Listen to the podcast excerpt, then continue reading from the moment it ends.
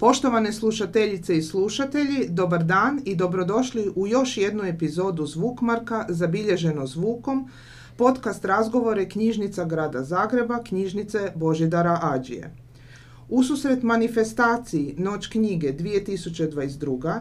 koja temom propituje slobodu te knjigu kao prostor slobode, današnji gost je hrvatski književni kritičar, eseist i leksikograf Velimir Visković. Dobar dan i dobrodošli. Dobar dan. Evo prije samog razgovora nekoliko crtica iz vaše bogate biografije. Dakle, Velimir Visković, književni kritičar i leksikograf, rođen je 1951. Diplomirao je 1973. jugoslavenske jezike i književnosti te komparativnu književnost na Filozofskom fakultetu u Zagrebu. Magistrirao je na Filozofskom fakultetu u Zagrebu 1977. Od 1976. godine kontinuirano radi u leksikografskom zavodu Miroslav Krleža kao urednik i glavni urednik. Bio je član uređivačkog kolegija više leksikografskih edicija, Glavni je urednik prve hrvatske enciklopedije personalnog tipa Trosvešćane Krležijane. Od 2002. do 2012. bio je glavni urednik četverosvešćane hrvatske književne enciklopedije. Sada je glavni urednik biografskog leksikona hrvatskih pisaca. Uređivao je više književnih časopisa. Obnašao je odgovorne dužnosti u strukovnim organizacijama, bio utemeljitelj i prvi predsjednik Hrvatskog društva pisaca, a u tri mandata potpredsjednik Hrvatskog centra PENA. Predavao kao vanjski predavač na filozofskim fakultetima u Zagrebu i Rijeci, te na Fakultetu političkih znanosti u Zagrebu.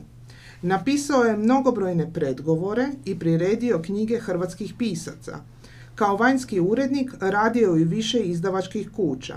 Uz leksikografski i književno-povijesni rad permanentno se bavi književnom, a povremeno i kazališnom kritikom. Piše rasprave, eseje i kritike u kojima se bavi autorima, knjigama i književnim fenomenima vezanim uz noviju hrvatsku prozu. U enciklopedijskim izdanjima Leksikografskog zavoda te u edicijama izvan zavoda objavio je oko tisuću leksikografskih članaka. Za književni i leksikografski rad nagrađivan je brojnim nagradama. Pa evo na početku našeg razgovora e, da počnemo sa, odmah e, sa temom slobode. Prema e, John Stuart Millu individualna sloboda je osnovni uvjet napretka u modernom društvu. Pa imate li kakve primjedbe, opaske na ovaj argument?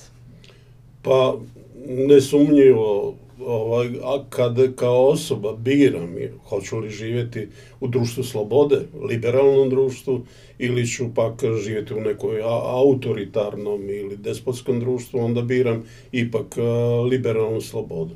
Međutim, također mislim da umjetnost jest borba za slobodu izražavanja, za nalaže, za borba za proširivanje prostora slobode.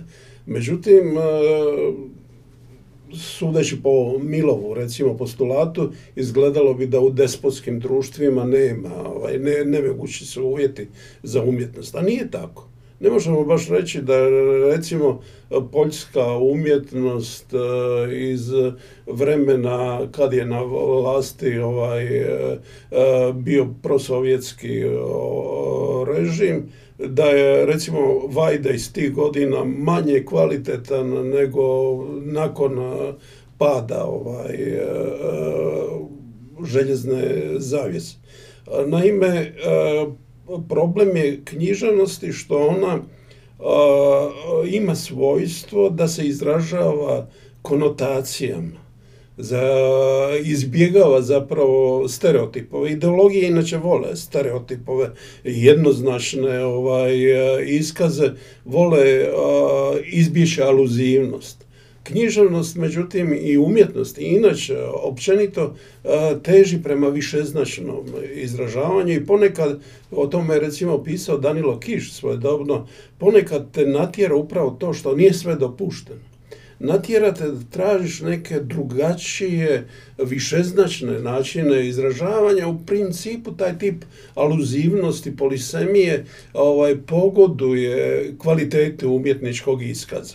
Prema tome, ja jesam, odnosno složio bi se s tim da umjetnost uvijek teži otvaranju i proširivanju prostora slobode, ali ne postoji ovaj, e, ne postoji recimo direktna veza između e, stupnje slobode društva i kvalitete umjetnosti, jer u krajnjoj liniji e, čak u tim neslobodnim društvima, recimo književnici vrlo često imaju onu funkciju koju u liberalnim društvima nemaju.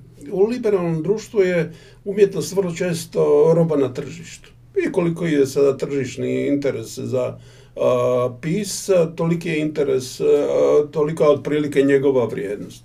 Međutim, u neslobodnim društvima, u autoritarnim društvima, vrlo često budući da ne postoji mogućnost slobodnog političkog izražavanja ili izražavanja u sklopu stranaka, recimo, ne postoji legitimizirani način višepartijskog sustava, onda umjetnici vrlo često primaju tu funkciju da izražavaju zapravo i neka politička ova, uvjerenja koje nije moguće e, normalno kanalizirati, tako da smo mi imali vrlo često situacije, recimo konkretno kod nas, ovaj, da su neki književni, primarno kao književni časopisi, postojali časopisi koji su neobično važni za zapravo razvoj političkih ideja kod nas i za proširivanje prostora slobode. E, bez slobode nema prostora za razvoj e, talenta, napretka društva, originalnosti i sposobnosti koje obogaćuju e, društvo. Pa je li prošlo vrijeme kad je bila potrebna obrana slobode tiska?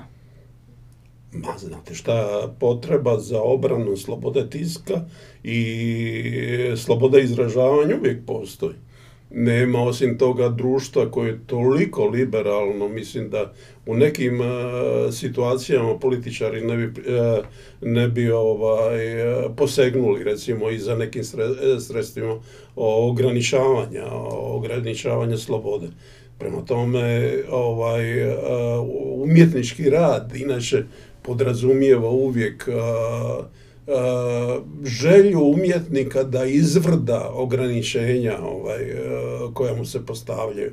Mislim da s te strane e, bi bilo dobro, moglo bi, mogao bi se definirati umjetnički rad kao permanentna borba za proširenje, proširenjem slobode, ali mislim da nisu, nije nužna apsolutna politička sloboda da bi se realizirao kvalitetan rad. U principu, e, svaki umjetnik, čak i u neslobodnim društvima, o, svojim radom, ako je pravi umjetnik, autentični umjetnik, onda proširuje prostor slobode e, i radi na tom proširenju ovaj, prostora, e, prostora slobode.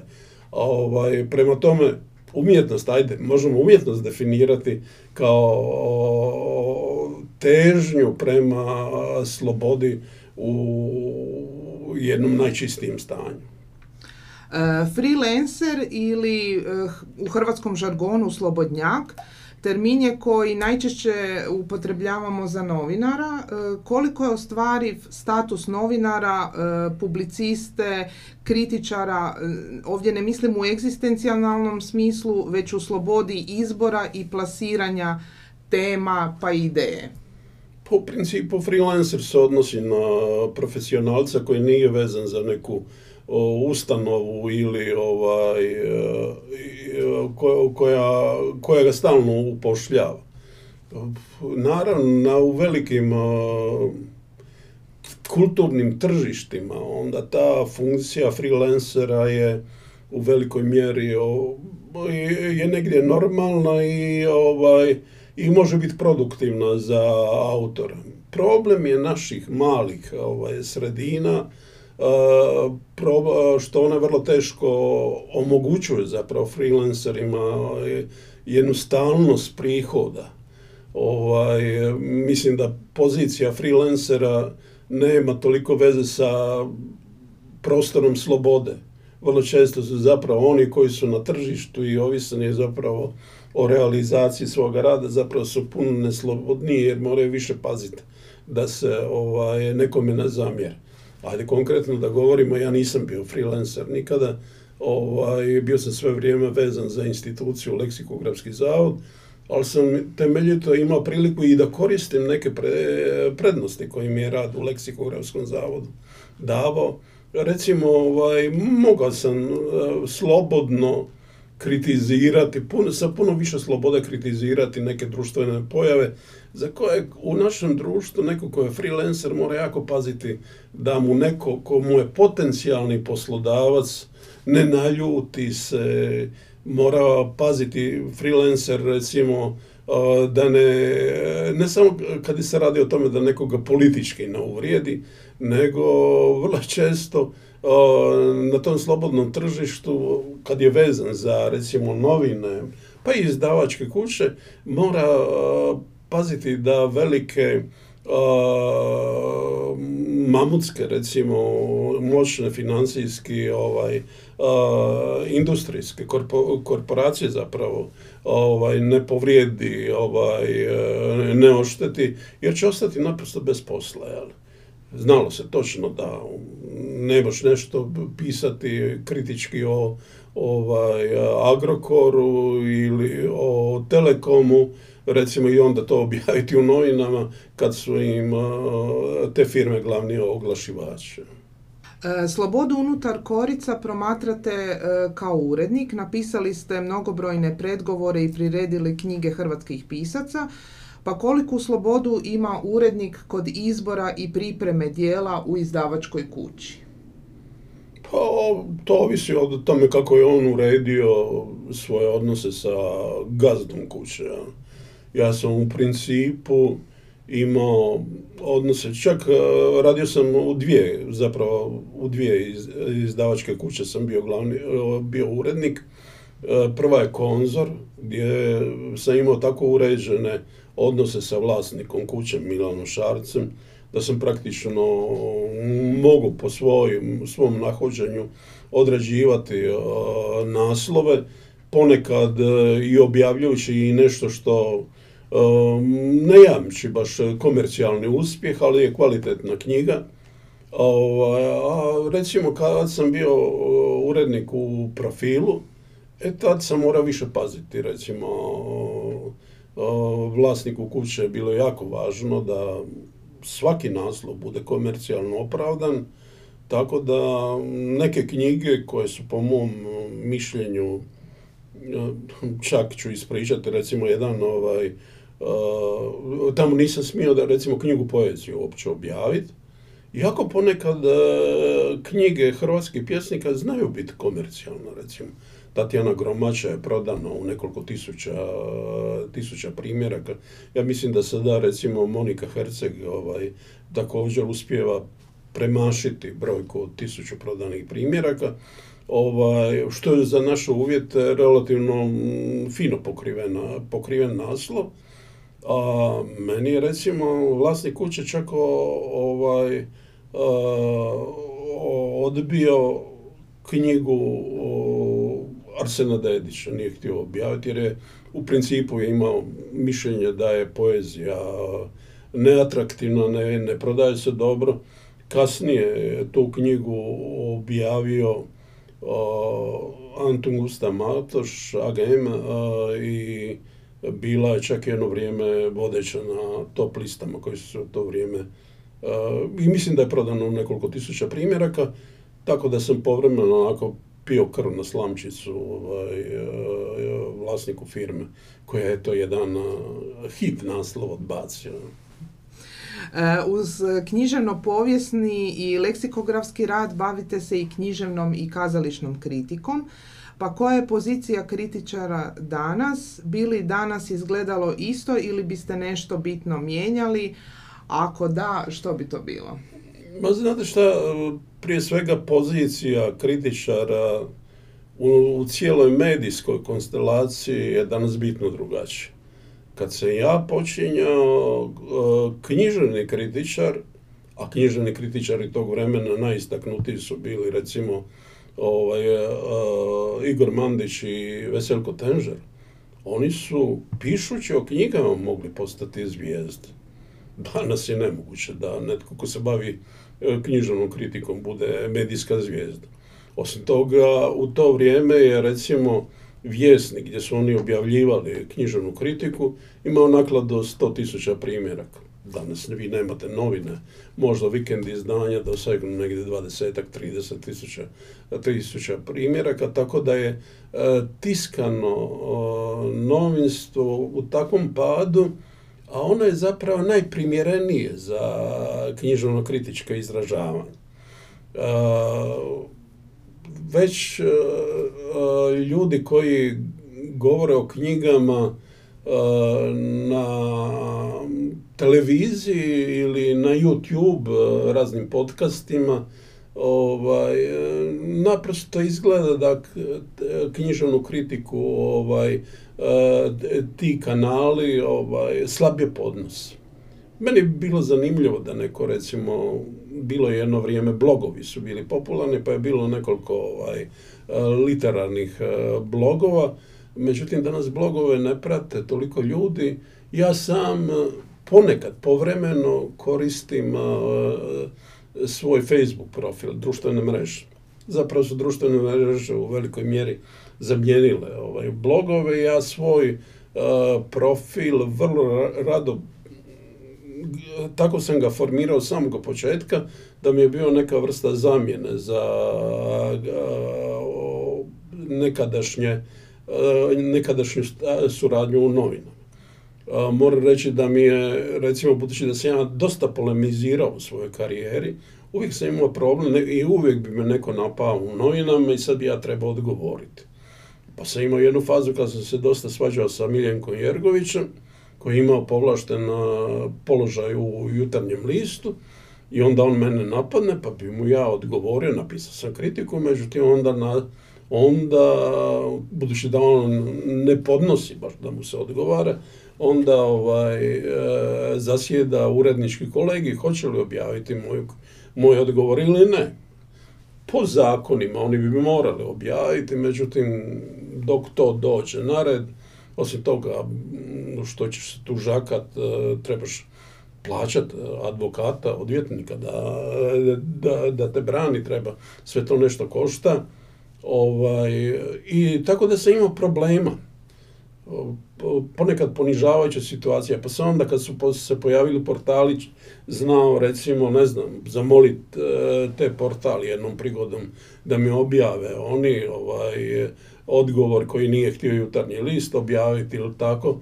A sada imam, na, imam svoj profil koji je dosta praćen, koji ima 5000, ima 5000 frendova, imam oko 4000 pratitelja, još nekoliko tisuća ljudi koji mogu vidjeti moje objave, pa zapravo imam jednaku publiku koju imaju kulturne rubrike današnjih novina zapravo. Ja onda tu objavim i te polemičke odgovore do kojih mi je posebno stalo, napišem nekrološke bilješke o, o pisima koji su mi bili prijatelji, a otišli su sa ovoga svijeta, nažalost kako ja starim, onda je takvih e, sve više, ovaj, e, pišemo do, dobrim knjigama koje mi, se, koje mi se sviđaju, emisijama, koje mi se sviđaju, o predstavama koje mi se sviđaju. Jedini je problem što honorara za to nema nikakvog. nekoć, e, recimo kad pogledam tu listu honorara, onda su neki sitni honorari koji su bili ovaj, honorari novina, e, honorari radio stanice, televizijskih stanica, koji nisu bili veliki. Recimo, to je bilo negdje 400-500 kuna, ali bi se to skupilo. Tokom mjeseca bilo pa još nekoliko tribina, ovaj, skupio bi se jedna, jedna lijepa plaćica, recimo to. E, sada pišem za svoj uh, Facebook profil, pišem sve ono što želim i do čega mi je stalo, međutim nema više honorara od toga. Tako da je to recimo, doduše oni koji e, se bave ovaj, drugim e, mrežama, recimo influenceri na Instagramu, ali oni mogu tamo imati sljedbu od recimo nekih e, tisuću followera i tako, oni za svoje objave čak dobivaju honorare i bivaju medijski interesant. Naravno, uglavnom se ne znam baš puno uh, Instagram profila, mislim da Mirjana Bobić, beogradska spisateljica, ima dosta praćen Instagram profil. U principu, uh, nitko ko je povezan sa literaturom uh, nema takav ovaj, Instagram profil. Ela Dvornik, recimo i slične influencerice su u dalekoj ovaj, prednosti i mislim da je važno imati, važnije imati e, neprirodno razvijenu guzu ovaj, za uspjeh na Instagramu nego recimo razbarušen mozak. E, jedan ste od vrsnih poznavatelja e, dijela Miroslava Krleže, pa kako vidite njegovu slobodu riječi? Pa znate šta, ovaj, ima jedna izreka, ovaj, mislim da je to stavio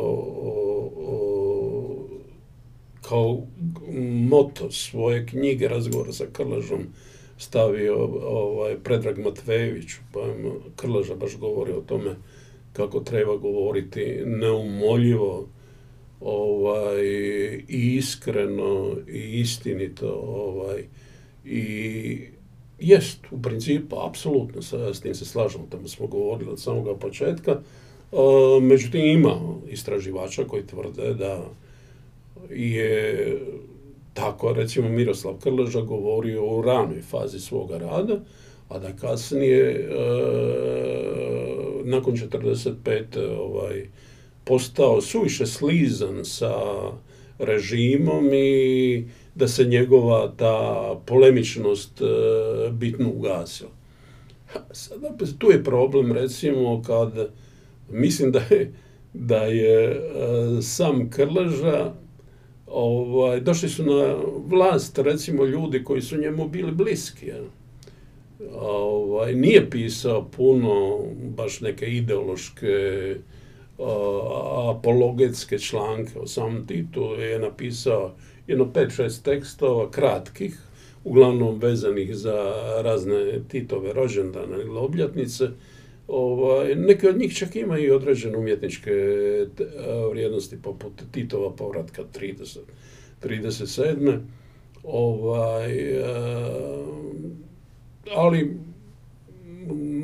s tim da je Tito bio bi njegov najveći idol, jer ti su tekstovi uglavnom pisani 50. godina, ovaj, kad se drugačije i nije moglo pisati, ali pokazalo se, recimo, ja sam pretraživao Krlešinu ostavštinu, nema nigdje, niti, jednog uh, teksta, bar ga ja nisam našao, koji bi ovaj, pokazivao Krležin odmak od Tita. Bila je jedna faza, recimo, kad je, koja je bila problematična, kad je Tito ga zvao zbog deklaracije u hrvatskom jeziku, ovaj, koji je Krloža su potpisao, zapravo bio glavni potpisnik, a ja mislim i jedan od inspiratora zapravo te deklaracije i tražio je od njega da povuče svoj potpis. A Krleža recimo nije htio to napraviti htio je, eto, radije će date ne, prestar je i bilo bi presmiješno i neozbiljno da povlači svoj potpis, onda je e, predložio e, Tito da će dati ostavku na članstvo u SK, ovaj, da mu to bude kazna. Tito, međutim, nije dopustio jer više znači Krleža partiji nego ovaj, e, partija Krleža. Tako da je ovaj, završilo sve tim da je Krleža dao ostavku na članstvo u Centralnom komitetu Hrvatske, eh, SK Hrvatske. Ovaj, I naravno, ništa se to nije osjetilo u njihovim odnosima. Vrlo često je eh, Tito kad bi došao u Zagreb znao posjetiti, eh, posjetiti Krležu kasnije kada je Krleža postao nepokretan i tako. Problem je veliki ovaj pisa, koji želi biti angažiran pisac, angažiran intelektualac, je ta situacija kad tvoji prijatelji dođu na vlast, onda kako o njima pisati, jel, ovaj, jer ako napišeš nešto pozitivno, ispada udvarački, udvorički, jel, a, ovaj, a ako pišeš negativno, izgubit ćeš prijatelje. mislim, sam sam se na puno nižoj razini, ali znao su, uh, suočiti ovaj, uh, sa tim stvarima, recimo. Onaj ko prati moje ovaj, pisanje uh, na fejsu, onda će primijetiti kako ja imam jako puno i političkih komentara, da sam vrlo žestok kad moji, a recimo to su nekakvi ljevičari, ovaj, nisu na vlasti, onda sam vrlo ne toliko angažiran u njihovu hvaljenju, koliko u ovaj, pisanju protiv njihovih jeli, protivnika. A kad dođu na vlast, a nema druge, onda moraš uh, prestati manje pisati o politici, mislim. Jel? Ja sam bio, recimo, vatreni zagovornik, možemo, prije nego što su došli na vlast, su došli na vlast, a čuj, ovaj, baš da ih uh, ovaj, razvlačim crijeva, nema smisla, ovaj, ali a još manje ima smisla da ih hvale. E, nedugo smo ispratili individualca, neovisnog kritičara i polemičara Igora Mandića, koji je bio bez lake na jeziku i u detektiranju stvarne političko-društvene situacije, pritom se ne, libići, e, ne libeći rušiti i jedan tabu. Bez obzira na svekoliku galamu koju je dizao, gdje god se pojavio bio osamljenik koji je svoj integritet nepripadnaštva e, branio polemikom, ali i razornim oružjem kojim je maestralno vladao. Pa slažete li se? Pa nema razloga da se ne složim. Ovaj, Igora sam jako dobro poznao. Ovaj, ušao sam Obojice smo da, dalmatinci malo kočoperni, onako visoki, kršni, ovaj, tako da, ovaj, međutim ja sam ulazeći u literarni život negdje 70 uh, pokušao biti kontra Igora Mandića. Činilo mi se da je Igor Mandić malo previše popularan i dobro se snalazi u toj ulozi. On je E, ja sam, moj prvi susobnik u leksikografskom zavodu bio je ovaj, Tomislav Ladan. Pa je Ladan onako sa ironijom govorio o tome kako Igor Mandić ima posjetnicu na kojoj je potpisan kao Igor Mandić novinar vjesnika, a ne e, književnik. U to vrijeme je valjda biti novinar bilo kao nešto ovaj, onako ponižavajuće u svijesti prosječnog hrvatskog intelektualca. Međutim, Igor Mandić je čovjek koji ima osjećaj za popularnost ovaj, i bio popularan na način, recimo, filmskih ili ovaj, ili zvijezda zabavne e, glazbe. Pa čak se da je pomalo tako i ponaša sjećam se 80. godina e, se nešto e, bio gost na nekoj tribini u Osijeku i sad su mi rekli da je prethodni njihov gost trebao biti Igor Mandić. Ovaj, međutim, on je tražio neki astronomski visok honorar koji, kad su oni rekli, recimo da je to bilo negdje e, tisuću maraka. U vrijeme kad je normalan honorar za literarno večer bio 50 ili 100 marka. Ja sam se, ovaj, ja sam se iznenadio, toliko da sam, kad sam vidio sljedeći put uh, Igora, ja sam ga pitao, pa kako se mogu tražiti tisuću marka? On kaže, a nisu ti rekli o kojoj se knjizi radi, o kakva je tribina trebala biti? Kaže, radilo se o knjizi o vinima i trebala su biti degustirana vina, jel, ove tamo ja bih e, govorio nešto o vinima, ali zapravo bio neka vrsta ono, voditelja i zabavljača. A ja sam pitao koliko dobiva e, Tereza Kesovija koja bi trebala uh, nastupiti zajedno sa mnom. Onda su oni rekli, ovaj, ja mislim čak da nije se radilo tisuću maraka, nego dvije tisuće maraka. Onda on rekao, ja hoću honorar kao Tereza Kosovi. Pa sam da im mu rekao, Boga mi svaka ti čast. Mislim, dobro si napravio, jel? A ima tu svijest da, zašto ako, ovaj, ja sam literat, ali ovaj, e, ja sam u rangu ono, najvećih zvijezda, jel, ovaj. E, I kod pregovaranja o honorarima s njim je bilo teško. Imao je tu, ja do duše se pojavljam kao urednik njegovih knjiga tek tamo negdje 2000-ih.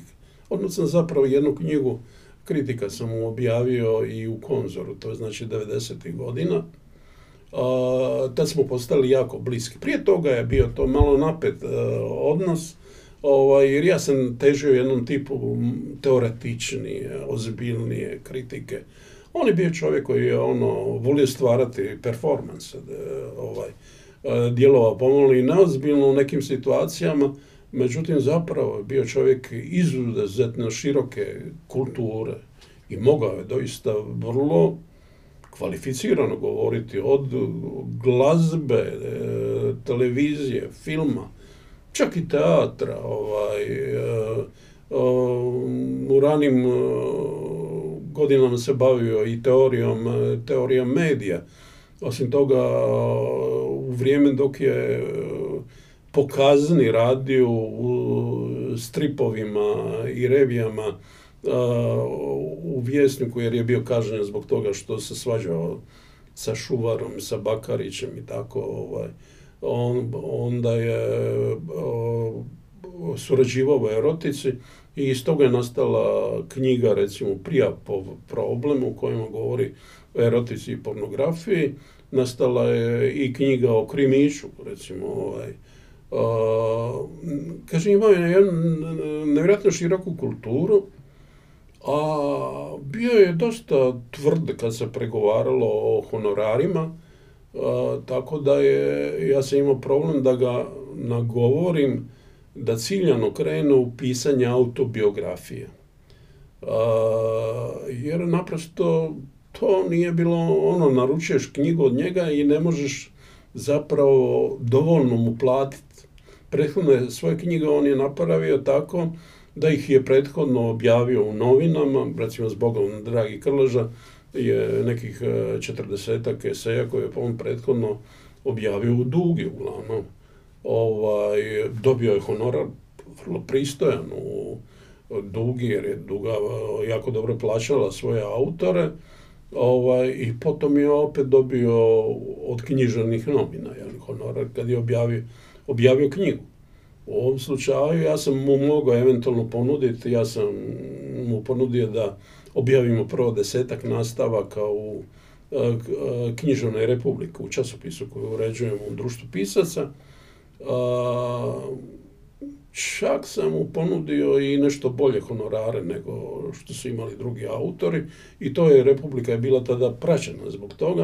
A onda kasnije, dakle, recimo da je za deset e, tekstova dobio 20.000 kuna i onda je još e, dobio paušal kad je kretala ova, e, izdanje sama knjiga, a kako je imao ugovor i za, da je plaćen osim tog paušala, još plaćen je i po primjerku, a knjiga se prodala u desetak tisuća primjeraka, onda je imao vrlo pristojan honorar.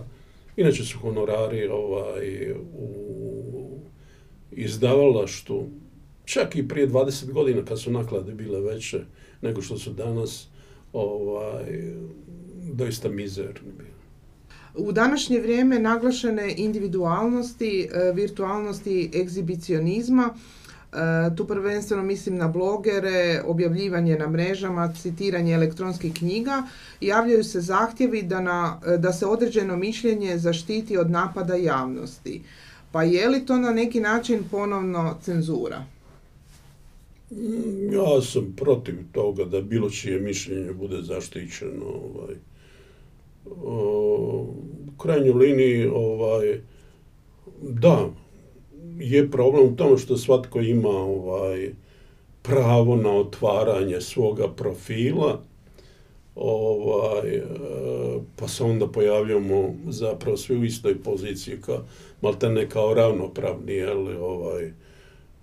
Međutim, e, može se graditi svoje ime i svoju popularnost ovaj, time što radiš ekscese, recimo, ali pa ne, ali istodobno se može, recimo, e, graditi na tome da ovaj, imaš zanimljivo, zanimljivo formirana, formirane stavove, Ovaj, dakle, da svedem na najkraće, protiv sam toga da se bilo kome uskraćuje pravo ovaj, da komentira, da govori svoje mišljenje o, i svoje sudove o stvarima oko nas.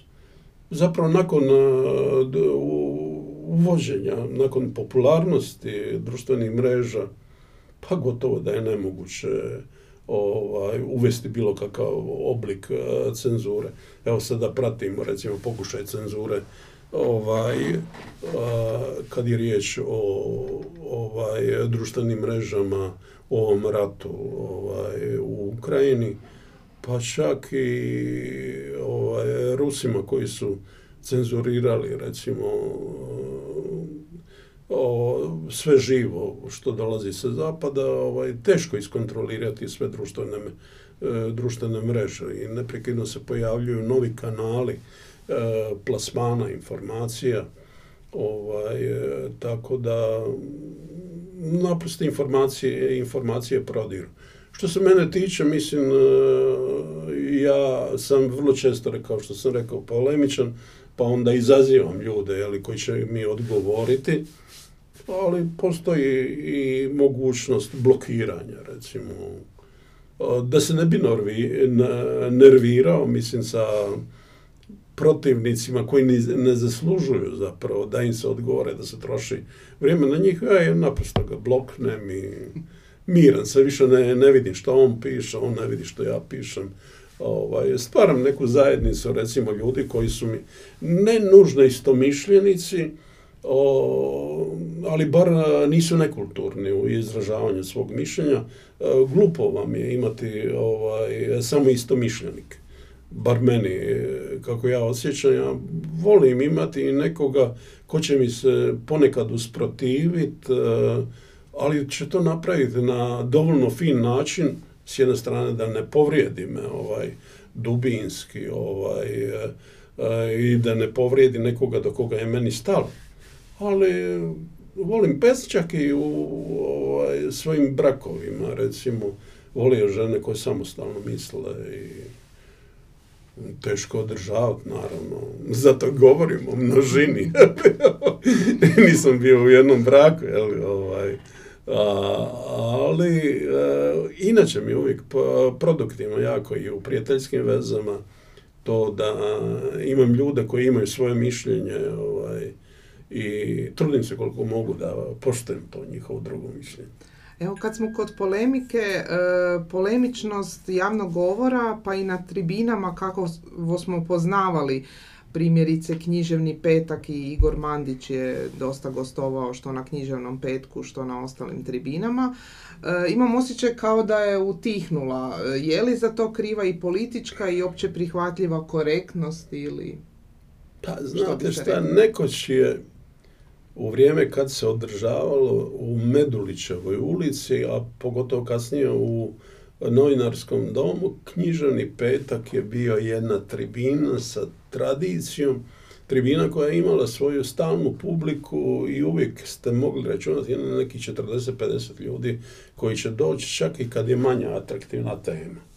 Ali dobro, pogotovo kao u vrijeme kad ga je vodio, a on ga je, čini mi se, najdulje vodio Stanko Škunca kada je vodio knjiženi petak, onda su to, ostalom to su bile onda tribine na kojima su gostovali, ne znam, Jean Paul Sartre ili Ginter Grass i tako, neka vodeća svjetska imena, ono, Nobelovci i tako, ovaj, na kojim su gostovali eh, i ljudi iz cijele nekadašnje Jugoslavije. Nije bilo šanse da neki eh, roman postane hit, a, a da njegov autor ne dođe ovaj, na knjiženi petak tribina je imala nešto novaca.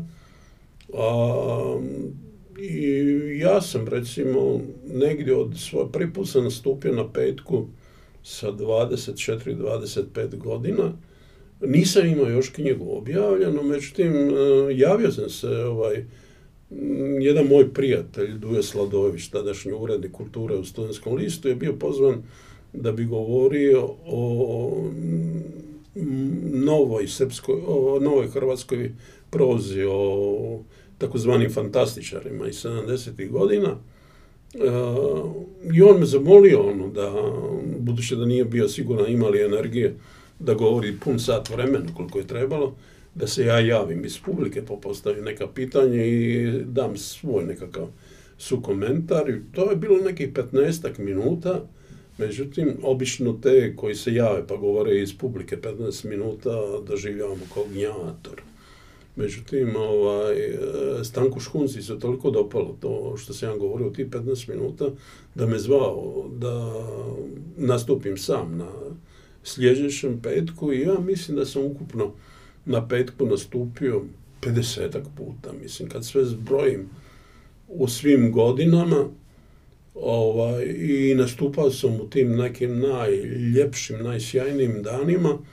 Kasnije eh, je neko vrijeme se petak držao još i kad je prešla gradska knjižnica u prostor eh, tamo ovaj, na Starčevićevu trgu, eh, pogotovo u fazi kad ga je vodila Julijana Matanović, pa i Lahorka Plejić i Ivana Plejić kad su bile, e kasnije se pomalo izgubilo, a onda je napravljeno nešto što po mom mišljenju je doista besmisleno, smješten je e, knjiženi petak u ovaj e, u šufit, u podkroblje, ovaj, gdje se inače ne može ne, dobar, dobra strana tog prostora je što kad ima deset ljudi onda se izgleda da je popunjeno sve.